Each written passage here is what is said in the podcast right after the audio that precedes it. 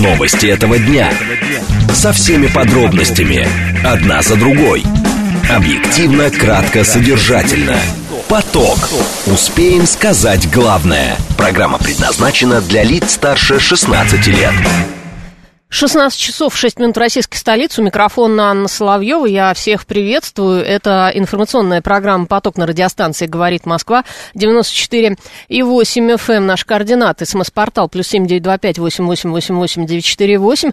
Телеграмм для сообщений «Говорит МСК-бот». Номер прямого эфира семь три семь три девять четыре восемь. Код города четыре девять пять. Телеграмм-канал со всеми последними новостями. А, радио «Говорит а, МСК». А, там же идет прямая видеотрансляция эфира на YouTube канале и в социальной э, сети ВКонтакте также ведется прямая а, видеотрансляция. А, о чем мы сегодня будем говорить э, в течение ближайшего часа? Поговорим мы о последних каких-то более-менее интересных новостях, да, которые сегодня пришли. А, в частности... Поток. Новости этого дня. Центробанки исключили возможность тотальной слежки благодаря цифровым рублям. О цифровых рублях мы сегодня поговорим, что это такое, почему их так все боятся.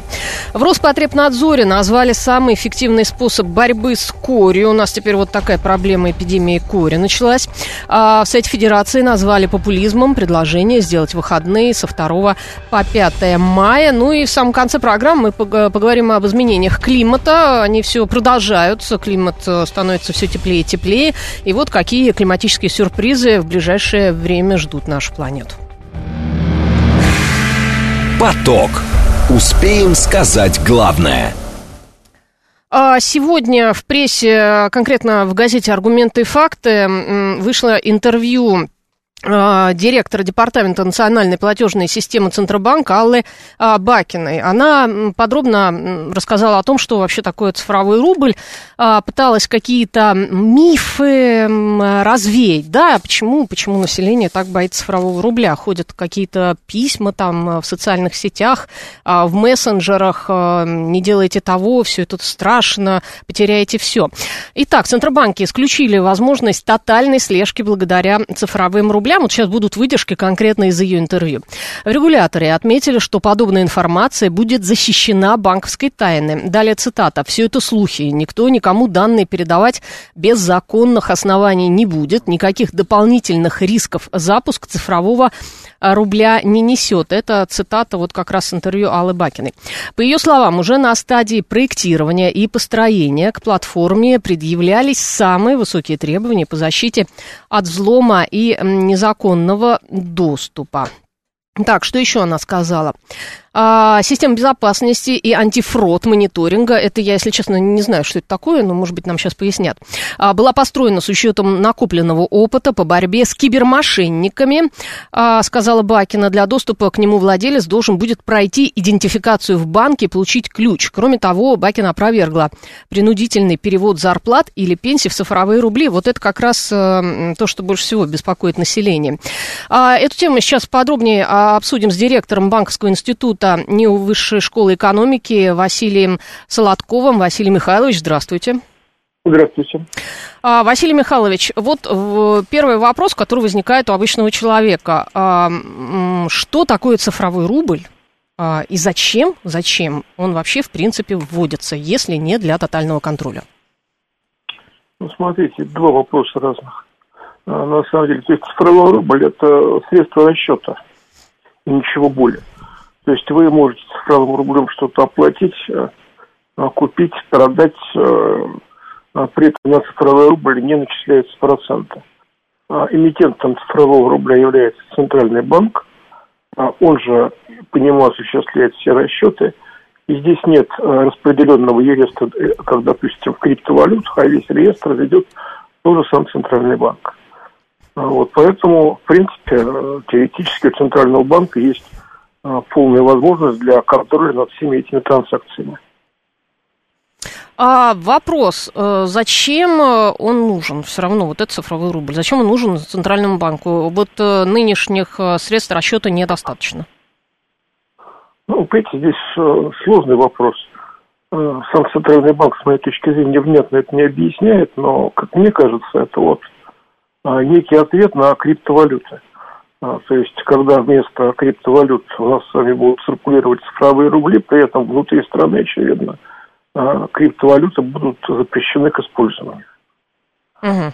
А, то есть это такой как бы контроль, да, над криптовалютами, оно э, альтернативно? Ну, это не контроль, это замещение, понимаете, но оно замещение полноценно быть не может, потому что криптовалюта распределенный реестр, а здесь централизованный реестр. Угу.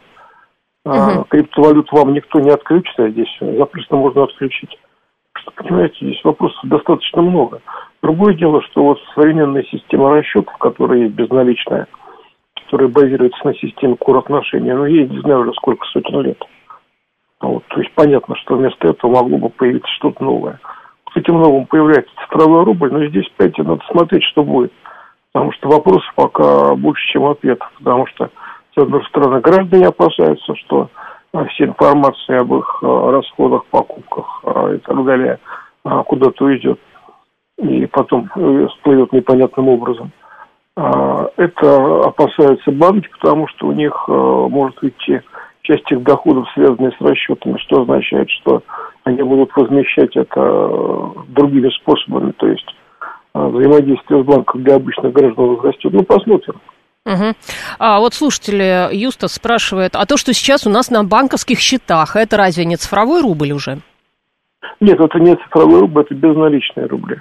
Угу. А, вот, но Центральный банк что провозглашает, что а, а, он будет обменивать один к одному а, цифровой рубль как на безналичные рубли, которые у вас в банке лежат, и на которые, как правило, начисляется процент, если только вы не умудряетесь держать их на расчетном счету и на, будет обмен на безналичные деньги тоже один к одному. То есть а в этом плане он просто иная форма для расчета, которая, ну, наверное, более удобна, да. Но это надо еще раз посмотреть и на себя проверить.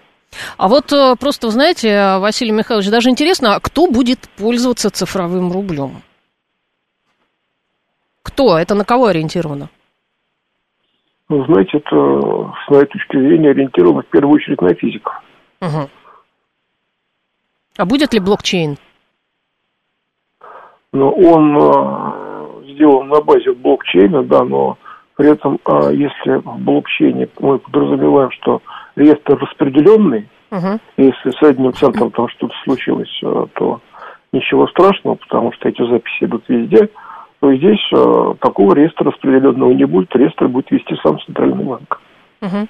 А это вот инициатива, она чисто нашего российского центрального банка или подобные аналоги из границы тоже есть?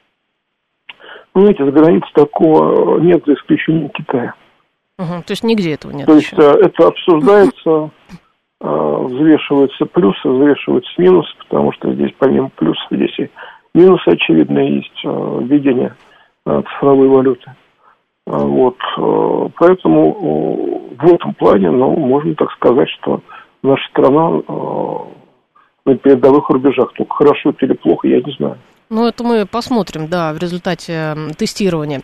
Ну, то есть, вот как обычный человек, вот я же тоже, да, я думаю о чем? О том, что Центробанк будет знать все мои транзакции, абсолютно все. Ну, да. Угу. По факту, да. Да. Ну, и при этом э, представитель Центробанка утверждает, что никакого контроля не будет. Чего утверждать. Понятно. Спасибо большое, а, Василий Михайлович. Это был директор Банковского института НИУ Высшей школы экономики Василий а, Солодков. А, кому будет хорошо отведение центрального, отведения ЦР, а, цифрового рубля, да. Юстас, ну, наверное, Центробанку будет хорошо от этого, я не знаю. Ну, вы понимаете, что получается, да, все равно, естественно, Центробанк будет контролировать все платежи, это совершенно очевидно, а по-другому и быть не может. Наверное, МВФ посоветовал нам цифровой рубль, пишет 404 э, Да нет, видите, не МВФ, это наша инициатива. А, так, так, что еще? Угу, тут какие-то сообщения, видимо, о предыдущем эфире. А, расскажите о минусах. Вам сейчас рассказали о минусах. Минус э, только, э, собственно, контроль. Но, с другой стороны, если у меня деньги на счету в банке и сейчас, да, и я плачу там банковской картой, провожу какие-то транзакции, они же ведь тоже все отражаются, и банк, в котором у тебя счет, он видит, и также он передает всю эту информацию э, в органы финансового мониторинга. 7373948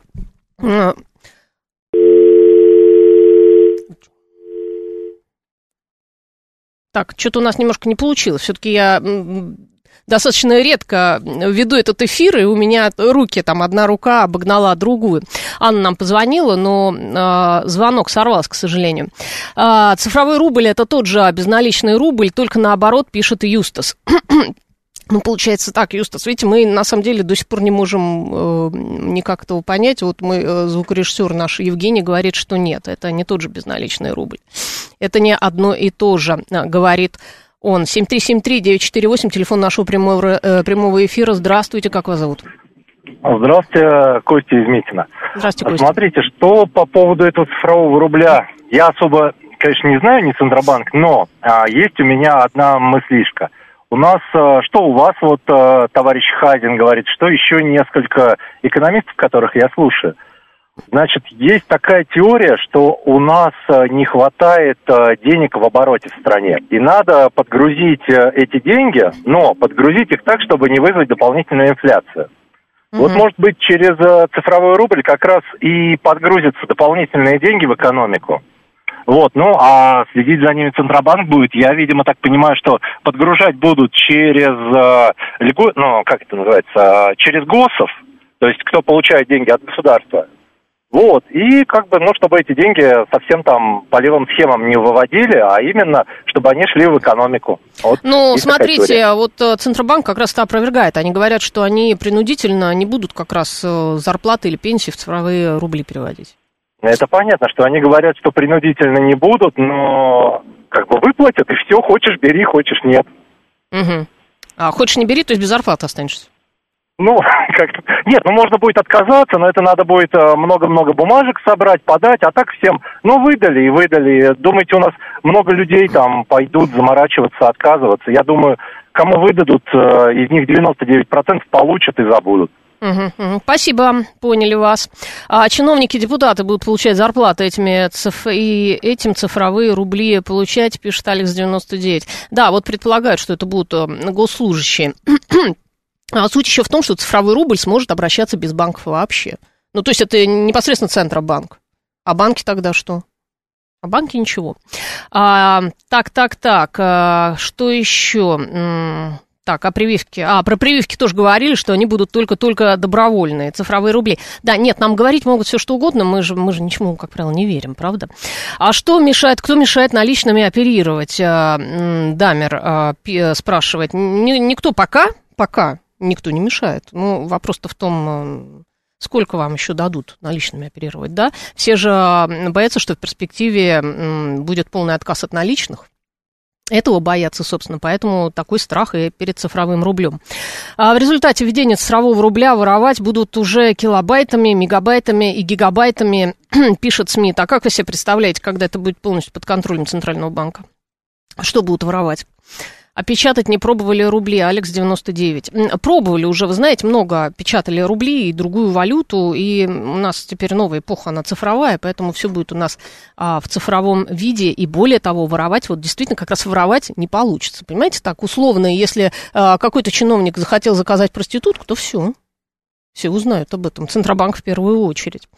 А, ну что, да, я думаю, что мы пока с этой темой закончим. У нас уже э, времени достаточно много. Обсуждали мы введение цифрового рубля. И вот в Центробанке исключили возможность тотальной слежки благодаря цифровым рублям. Внимание! Говорит Москва. 94 и 8 FM. Поток. Успеем сказать главное. В Роспотребнадзоре назвали самый эффективный способ э, борьбы с корью. Как вы думаете, какой этот способ? Для этого необходимо провести вакцинацию населения в стране. Об этом в интервью радиостанции «Говорит Москва» заявил заведующий отделом НИИ эпидемиологии Роспотребнадзора Вадим Покровский. Он подчеркнул, что корь может быть заразнее всех видов а, штаммов COVID-19. А, Далее цитата. «Сейчас основная задача – это привить как можно больше людей, у которых нет иммунитета к коре. А, дело в том, что вакцинацию проводили у нас систематически, но современные вакцины дают защиту в пределах 10 лет, даже меньше многие. Существует опасность распространения. В какой-то период у нас было очень мало случаев случаев. Но как только откуда-то завезли, у вирусов появилась возможность распространяться среди тех людей, которые не имеют иммунитета. Сейчас задача в срочном порядке привить как можно больше людей, перепривить тех, у кого нет антител. Это самая эффективная мера, поскольку заболевание очень заразное, может быть даже заразнее, чем все штаммы коронавируса. Тут может только помочь вакцинация. Ранее глава Роспотребнадзора Анна Попова сообщила, что эпидситуация вскоре в России осложняется, заболевание зарегистрировано уже в 44 а, регионах. А, у нас на связи врач-иммунолог Владимир Былебок. А, Владимир Анатольевич, здравствуйте. Здравствуйте. Владимир Анатольевич, расскажите, пожалуйста, вот что это заболевание такое корь и чем оно вообще нам грозит? Это вот что-то такое из детства, да, заболеть корью, привиться от кори. Совершенно верно. Корь – это ну, классическая, что называется, детская инфекция, которой раньше до прививок болели в основном дети э, раннего возраста, ну, дошколята. Э, заболевание передается воздушно-капельным путем, э, начинается с высокой температуры, ребенок становится заразным, и вот заразность кори, она очень-очень высокая, то есть вот если в доме, например, появляется заразный ребенок, то э, ну, практически весь дом э, получает какую-то дозу вот этого аэрозоля с вирусом кори, и все, кто не привиты, они могут заразиться. Угу. Или неиммунные. А почему сейчас вот такая ситуация произошла, по сути, эпидемия кори в стране, да, уже в 44 регионах, и болеют, насколько я понимаю, не только дети, но и взрослые? Э, к сожалению, вот эта ситуация развилась в результате вот пандемии э, коронавирусной инфекции. Ну, во-первых, э, у нас акцент был, конечно, сдвинут на борьбу с коронавирусом, и многие родители как бы пропустили прививки детям от кори именно по той причине, что опасались там посещать детские поликлиники, ну и вообще появляться в каких-то местах скопления людей больных. А вторая проблема это то, что наши соседи по периферии, ну и дальние соседи, э, значит, опять же, из-за коронавирусной пандемии, э, ну, практически был срыв э, вакцинации от кури во многих странах, вот, ну, нашего ближнего дальнего зарубежья. И к нам завозится очень много случаев э, кори из других стран. Дело в том, что инкубационный период кори, он достаточно длинный, от 7 до 21 дня, то есть от, от 1 до 3 недель. За это время там ребенок или взрослый, заразившись, они могут э, ну, переместиться на другую территорию или даже ну, в другой регион, в другую страну. И только после этого они становятся заразными, заболевают и начинают распространять как раз вот вокруг себя это облако аэрозоли, содержащее вирус кори, и заражать там всех окружающих, кто не иммунный, кто не имеет прививок или в детстве не переболел. Угу. А вот э, взрослый человек э, после какого возраста уже не может заболеть или такого какой-то границы нет? Потому что, насколько я знаю, что прививают э, от кори до 35 лет. Ну, такой барьер, что называется, стоит возрастной именно по той причине, что 35 лет назад была принята концепция вот э, искоренения кори, и э, мы, в общем-то, боролись как раз за искоренение кори, прививали э, всех детей. А те, кто были до этого возраста, ну, как бы, они либо были не привиты и болели, вот, ну, и либо были в контакте. Поэтому я бы сказал, что вот резкое падение заболеваемости кори как раз 35 лет назад произошло. Uh-huh. Проблема-то в чем? А, дело в том, что прививка, она достаточно хорошо, хорошо защищает от кори, и э, дети привитые, они потом по жизни, ну, сталкиваясь с больными корью, вот, попадая в контакт, они сами не заболевают, вот что характерно, то есть не заболевают, то есть прививка э, создает так называемый стерильный иммунитет. Но при этом, э, как бы из-за контакта вот этот иммунитет все время повышается, повышается, повышается. И в итоге ну, после прививки иммунитет может быть не очень высокий, а вот сталкиваясь в жизни с носителями кори или с больными кори, вот этот иммунитет повышается. Uh-huh. Но сейчас ситуация, к сожалению, вот э, не такая вот благополучная по той причине, что э, не сталкиваясь с корью, а у нас, э, ну, бывали года, что на каких-то территориях вообще не, не было кори, э, соответственно, вот этот постпривычный иммунитет, он угасает. А слушательница Анна спрашивает, что хуже, корь или краснуха? Корь, конечно, это более тяжелое заболевание, и корь грозит пневмонией, вот достаточно часто развиваются осложнения в виде пневмонии. Вот, это очень тяжело, особенно у взрослых, это очень тяжелое заболевание. И кори взрослым и детям грозит тем, что спустя, ну, после заболевания кори в течение шести месяцев развивается паралич иммунной системы, это так называемая коревая анергия. И человек начинает цеплять, цеплять, цеплять, ну, все подряд. Угу. Вот все, что не столкнется, любая инфекция его может поразить. То есть у него, по вот сути, падает вот... иммунитет? Да, да, резко падает иммунитет после именно заболевания кори, не после прививки, угу. а именно после заболевания корью. Угу. А, я просто помню, как бы в моем советском детстве нас просто скопом всех а, отводили и вот э, постоянно прививали. Таких как проблем не было. Даже не то, что мы в поликлинику ходили, а в школе нас прививали. Да, да, прививочные кабинеты были тогда в каждой школе, и в школах делали вот эти прививки. Но корь сейчас по календарю прививки детям делают э, в возрасте вот на втором году жизни и в 6 лет. Э, школьников даже и не ревакцинируют. Школьников ревакцинируют там э, от краснухи. Угу. а, то, есть, то, есть, то, есть, то, есть, то есть, получается, в два года в шесть лет, а дальше уже сами, да, должны это делать? Ну, Или больше вообще не там нужно? А, просто в зависимости от того, насколько благополучна территория. То есть вот э, у нас же еще до вот этой вспышки э, Роспотребнадзора не успели э, заговорить об этом и ввели вот режим так называемой подчищающей вакцинации. То есть вот как раз направлено было на то, чтобы выявить тех, кто не привился, их привить. Угу. Но вот видите, эпидемия нас опередила.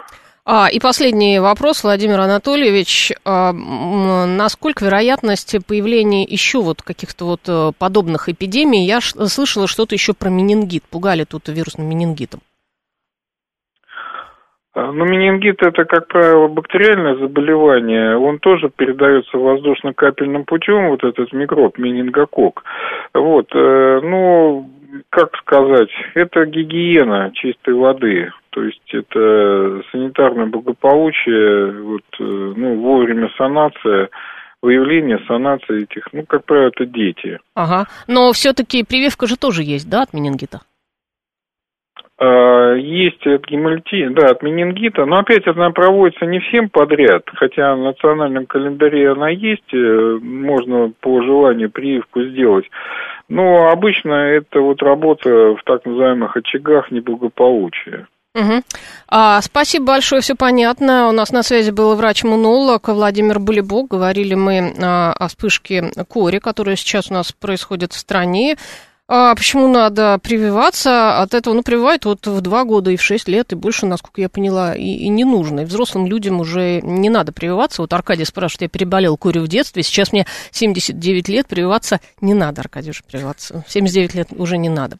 А в полгода ребенку можно делать прививку, пишет Сергей. Вот э, врач нам только что сказал, в два года и в шесть лет обычно э, это э, делают. Так, что еще? Насколько смертельно корь? Юста спрашивает, ну вот вам только что сказали сказали, что довольно опасное заболевание, пневмония может быть, и дальше просто падение иммунитета, и вы будете цеплять просто а, все подряд, все подряд. Источник кори установили, спрашивает Юстас. А, ну, вот какие-то страны наши соседние, видимо, судя по всему, оттуда а, привели, а, привезли нам а, корь.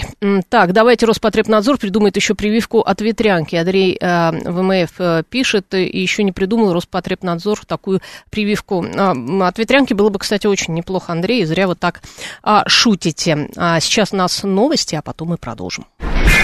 Новости этого дня. Со всеми подробностями. Одна за другой. Объективно, кратко, содержательно. Поток. Успеем сказать главное. 16 часов 35 минут российской столицы. У микрофона Анна Соловьева. Снова здравствуйте. Мы продолжаем э, информационную программу «Поток». Мы стараемся сказать главное, как в заставке. Успеем все сделать объективно.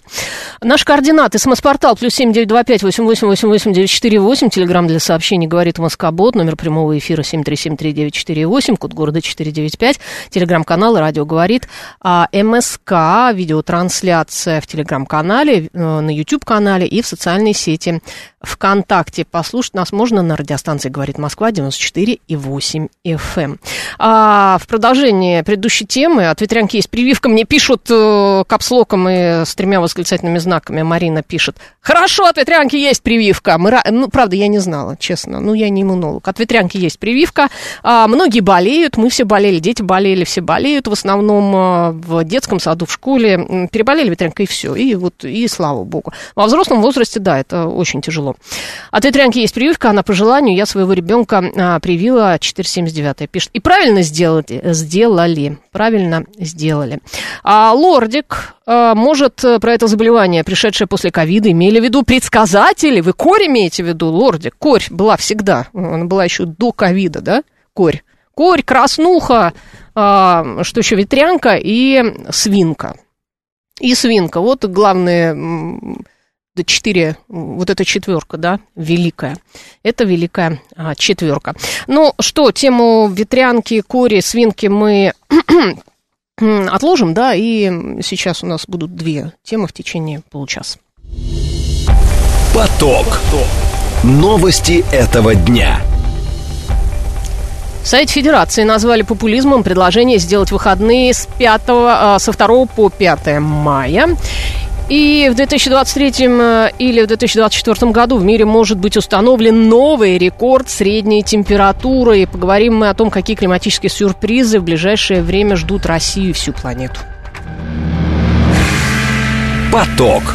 Успеем сказать главное – всегда встречает большой отклик э, новость о переносе тех или иных э, праздников, когда же у нас выходные дни, а вот, вот как мы гуляем на Новый год, как на майские праздники. И в этом году, вот представьте себе, на майские праздники мы не так много гуляем, потому что а, 1 числа у нас праздник, это, по-моему, понедельник, насколько я понимаю, а уже 2, 3, 4, 5 мы работаем, и у некоторых людей это вызывает возмущение. Как же так? Вот на даче хотелось, да, шашлык пожарить, а придется работать. А, в Совете Федерации назвали популизмом предложение сделать выходные со 2 по 5 мая. Такая мера никак не поможет экономике, потому что останавливаются процессы, заявил первый зампред экономического комитета Верхней Палаты парламента Иван Абрамов.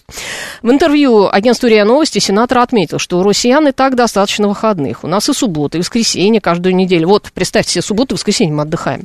А у нас, в принципе, и праздничные дни есть. А, в партии «Новые люди» заявили до этого, что вице-спикер Госдумы Владислав Дованков направил от фракции обращение обращение губернаторам с просьбой сделать нерабочими дни а, со 2 по 5 мая. Насколько я помню, как раз это была инициатива новых людей вообще перенести а, новогодние вот эти вот каникулы, да, а, на майские праздники. А, профессор финансового университета при правительстве России у нас на связи Александр Сафонов. Александр Львович, здравствуйте. Здравствуйте. А вот э, в чем как бы идея постоянно говорить о переносе праздников? Мы пытаемся, я не знаю, мы как-то не можем стабилизироваться в этом вопросе. То есть э, мы пытаемся Новый год каждый год э, перенести на май. А зачем вот это делается? Почему? Ну, вы знаете, для некоторых депутатов это там просто способ обратить на себя внимание да, потому что тема это же животопища, кто-то поддерживает, кто-то не поддерживает. Вот, в любом случае, так сказать, э, какой-то шлейф э, такого рода инициатив будет. Вот. Но на, на самом деле просто изначально, когда еще в 2005 году э, принимались внесения, поп, э, вносились поправки э, в части, так сказать, установления вот длинных каникул, и тогда уже было два полярных мнения, надо это делать и не надо это mm-hmm. было делать. Э, я помню, что определенное количество депутатов считало, что лучше в майские э, э, дни отдыхать больше, да, и у них мотивировка была такая, что угу. теплые деньки, можно на грядках людям посидеть, и больше пользы будет. Ну, не все, не все сидят на грядках, правда. Вот, да. Ну, вот как раз, как раз коллеги, как раз это была дискуссия в сайте Федерации, коллеги, которые представляли северные регионы, они возмущались и говорили, какие грядки в мае месяце. Там, там снег еще лежит у них. Да, угу. да, на, на северах, там, на Дальнем Востоке. Вот, и им, наоборот, больше нравилось а, длинные каникулы новогодние, потому что в тепле можно побыть дома, да, с, со своими детьми.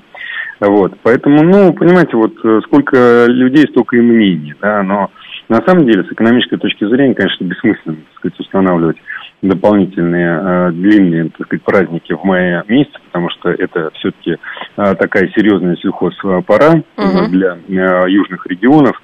Представляете себе, сколько мы Конечно. можем народу отвлечь угу. от этого, да, и в конце концов это все выразится в росте стоимости продуктов, потому что платить придется по двойному тарифу за э, такого рода, так сказать, вот э, пиршество.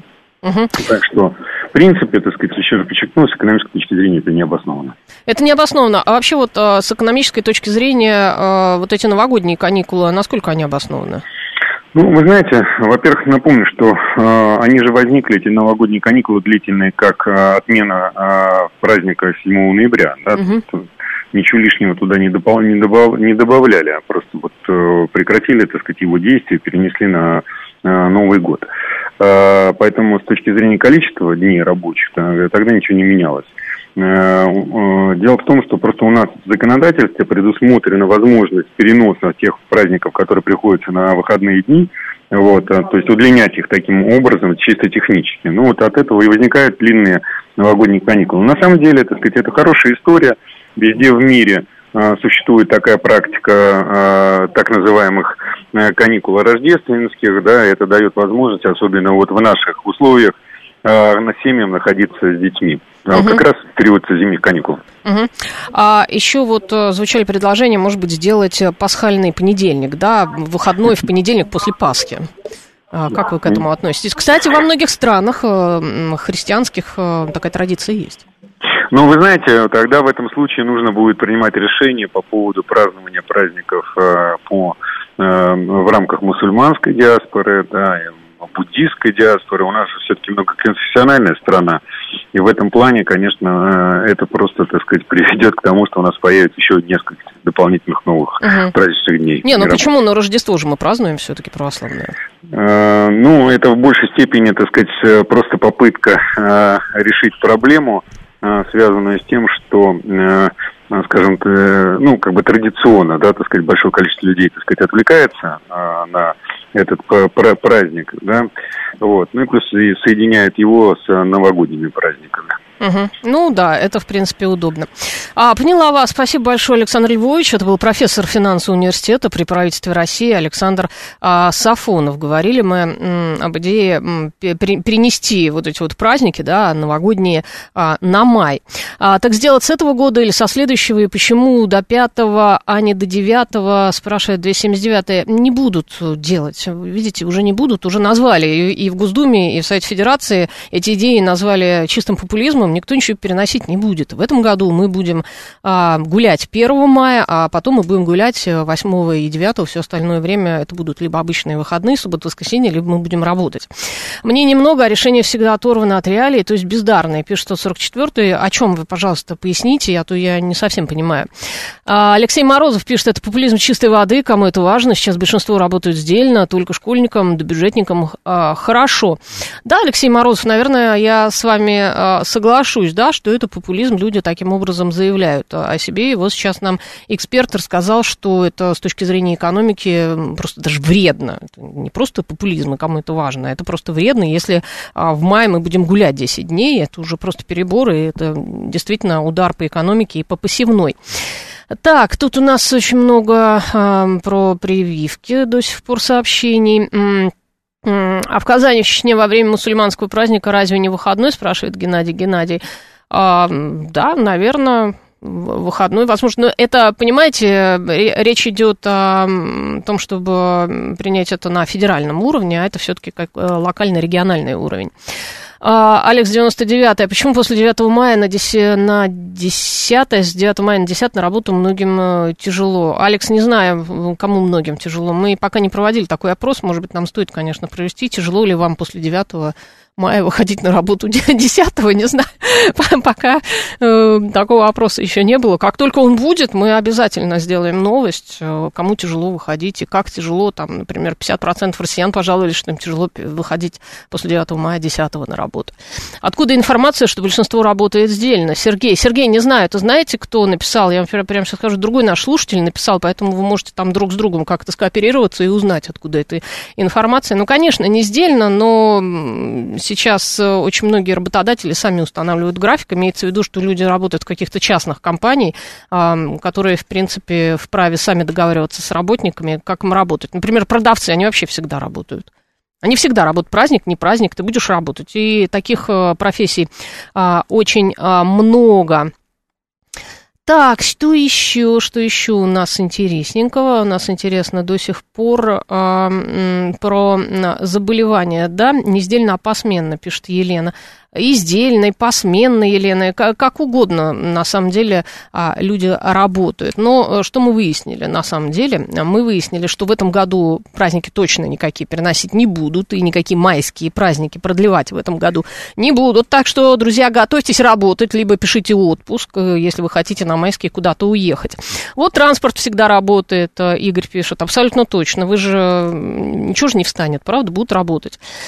А у меня у сына 9 мая день рождения, я уже 25 лет 10 не работаю. Фома 73. Ну, видите, как здорово вы празднуете день рождения сына. А некоторые просто и в свой день рождения работают, и ничего, и как бы не делают праздник по этому поводу. А, что мы обсуждали? Мы обсуждали вот эту вот э, идею, да, партии «Новые люди» э, сделать нерабочими дни с 2 по 5 мая. То есть вот «Новые люди», они выходили с разными как бы инициативами, да. Сначала они а, пытались э, перенести перенести просто Новый год на май, как мы поняли, это абсолютно нецелесообразно. Ну, поняв, что как бы не получилось уже перенести, они решили, может быть, ну, давайте продлим тогда немножко хотя бы майские праздники, ну, не, не до 9 числа включить, ну, хотя бы до 5. Ну, это тоже у них не получилось, потому что и в Госдуме, и в Совете Федерации назвали эти идеи популизмом. Внимание!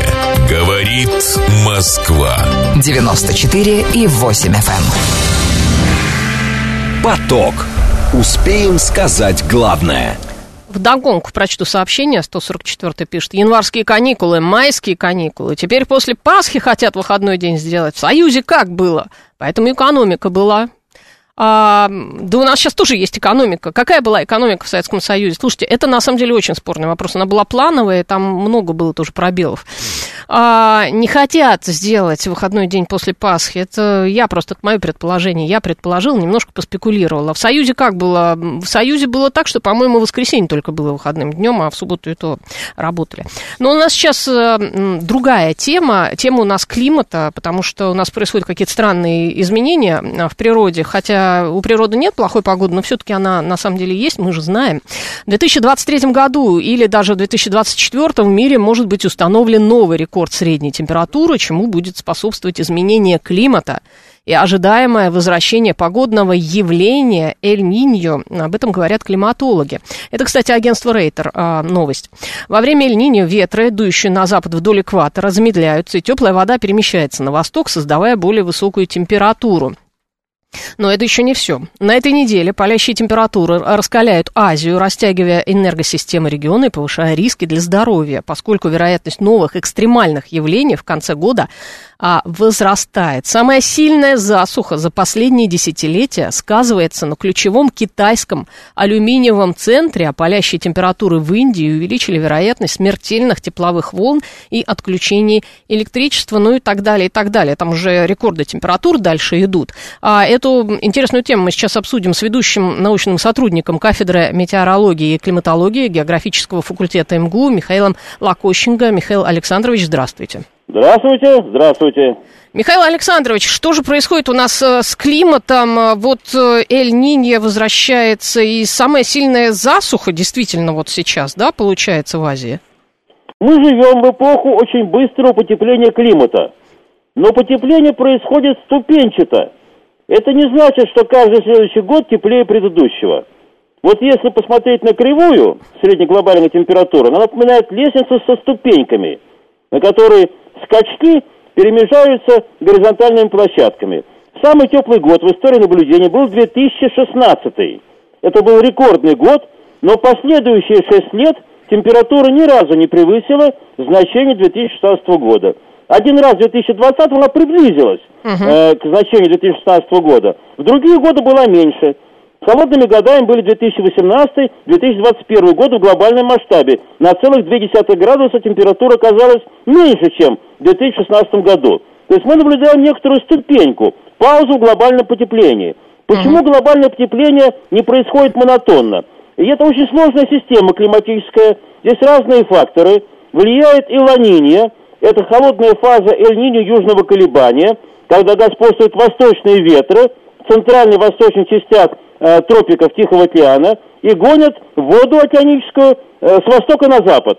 Возникает обвелинг, холодная вода у берегов Южной Америки поднимается наверх, и в, в центральной части Тихого океана и восточной температура воды низкая, вода холодная. Это оказывает некоторое влияние на глобальную температуру. Кроме того, такой непериодический фактор, как извержение вулканов. Особо сильные извержения вулкана, такие как Пинатуба в 1991 году, понизили на некоторое время глобальную температуру из-за плотного шлейфа сульфатных аэрозолей в стратосфере. Вот Ланинья, холодная фаза, оказалась очень долгой. Она длится уже третий год, это тройная Ланинья, три зимы подряд северного полушария. Вот такой долгий э, период холодной фазы колебания Эль-Ниньо, южное колебание, наблюдается очень редко.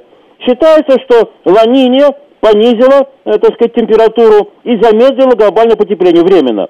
Э, вернется или нет южное колебание в положительной фазе, и когда вернется, это неизвестно. Это маятник. Холодная и теплая фаза меняют друг друга. Но маятник не периодический. Поэтому, видимо, ланинье, которое началось в сентябре еще 2020 года, заканчивается.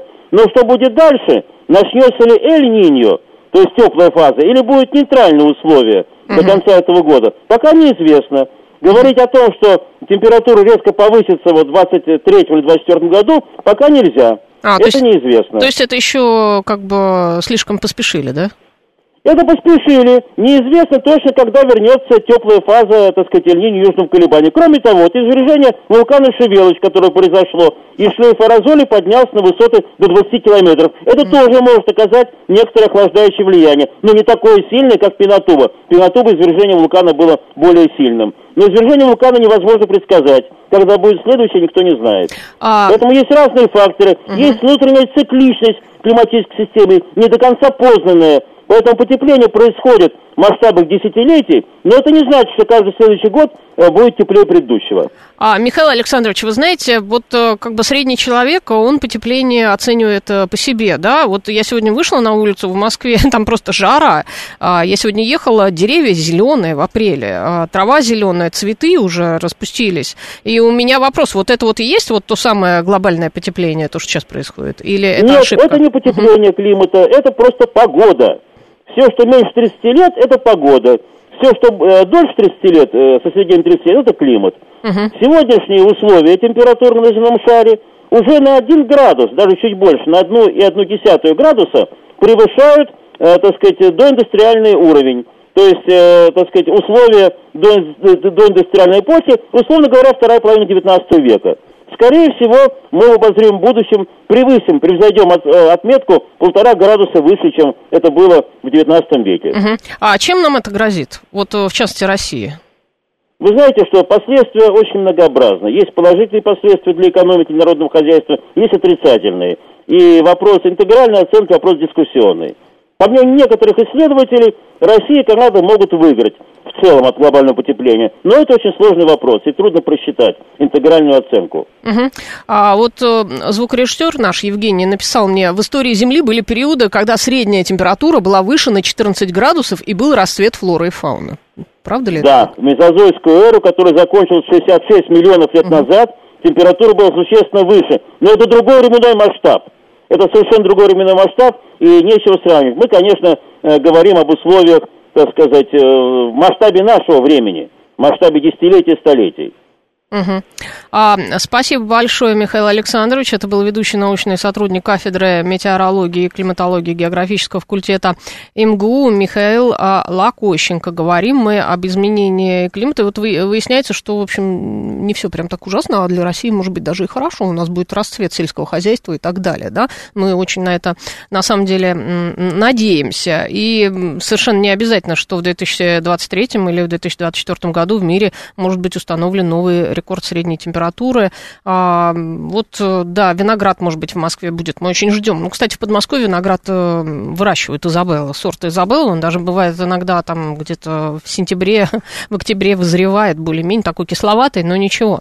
А, 08. Вы мне отправили кучу сообщений в Телеграме, вернее, не мне, а радиостанции, и их так много, что мне очень хочется вас заблокировать за это. Либо у вас э, что-то заклинило, может быть, кнопку какую-то. Зачем вы мне отправляете столько сообщений? Сообщений, и а, не надо врать, пишете. Это довольно грубо. Во-первых, научитесь писать, а, вот, что ГЗОТ запрещал, ГЗОТ запрещал работать, это уж вообще, ГЗОТ, ГЗОТ как раз сделан для того, чтобы люди работали. Елена В. пишет, Анна, в СССР было два выходных, как сейчас, просто после праздничного дня, выпадающего на субботу или воскресенье, дополнительный день не добавлялся. Люди говорили, что государство крадет у них а, праздники. Вы знаете, вполне возможно, к сожалению, я вот в таком дальнем СССР не жила, или, может быть, к счастью, иначе мне было бы уже очень-очень много лет. А, ну, там разные есть, там, по-моему, вот в колхозах как-то очень много работали. Я не, не буду сейчас эту тему продолжать, потому что там надо рыться и смотреть, как это было. А, в Сочи плюс 12, сейчас холоднее, чем в Москве, плюс 17, Алекс 99 а, пишет. Да, но это же, вы понимаете, вот эти вот атмосферные фронты, они передвигаются, и поэтому в Сочи сейчас а, холоднее стране такое тоже бывает. Здесь в этом, в принципе, ничего такого нет. А, так, а, тоже популизм, пишет Алексей Морозов. Да вы сегодня шутник, я смотрю. На Дальнем Востоке, в Якутии, даже в Японии очень холодная а, зима. Э, это ничего не значит. Зима может быть холодной, но средняя температура... Тут же, понимаете, как средняя температура по больнице считается. Также и с климатом. Это средняя, просто средняя а, температура по стране, средняя температура по планете и так далее. Средняя температура на континенте. А, виноград прошлый век сейчас а, вовсю бахчу с персиками выращиваем, а, пишет Геннадий. Замечательно. А, ну, да, серьезно, и персики даже выращиваете. Вы знаете, я вам скажу, я была на Славках, и там когда-то монахи, монахи до революции, а, все это тоже выращивали. По крайней мере, они дыни там точно выращивали. Да, они вот эти вот все южные а, фрукты там были, у них там была специальная какая-то система. Так, э, что еще нам пишут, что еще пишут? Э, граждане, хватит уже отдыхать. Мы, работники скорой медицинской помощи, работаем и выходные. Ваши праздники, жаркая пора. Достала, пишет Добрый Док. Это правда, Добрый Док. Спасибо вам, кстати, за то, что вы работаете. Вы же, в общем-то, ради, наш, ради нас а, и работаете. А, так, так, так. А, тут очень много, очень много. Вот один тот же человек мне много писал. Вот, Евгений, меня прям действительно... А вот, 789 пишет, я даже помню, когда был один выходной. Напишите нам, пожалуйста, если вы помните. Угу, угу. Мне немного, да. А, всего на один градус до, с доиндустриальной эпохой. Это а, за какое время? А, ну вот э, джекпот мы не уточнили. Надо немножечко нам время, чтобы все это как-то, наверное... Да, вот не, не надо врать, в Союзе по субботам учились, они работали, ГЗОТ запрещал работать. А, по субботам, да, кстати, по субботам мы учились, между прочим. Мы учили 6 дней в неделю, даже я еще училась. Но еще раз повторяю, что был еще такой дальний-дальний Советский Союз, в котором вы никто не жили, ребята. А, сто процентов такого не было, это невозможно. А, Анна, к сожалению, я уже не успею принять ваш звонок, потому что у нас осталось э, до новостей там 40 секунд, и это уже просто э, физически и а, технически невозможно. Вот последняя тема, которую мы обсудили, она касалась а, климата. И вот э, сильная засуха, за послед... самая сильная засуха за последние десятилетия сказывается на ключевом китайском алюминиевом центре. Например, а палящие температуры в Индии увеличили вероятность смертельных тепловых волн. На этой неделе, на самом деле, в Азии просто там э, какая-то засуха, ужас и кошмар. И Эль-Нинья, Эль-Нинья к нам возвращается, и все это вот связано с глобальным а, потеплением. Сейчас у нас новости, а далее программа «Своя правда».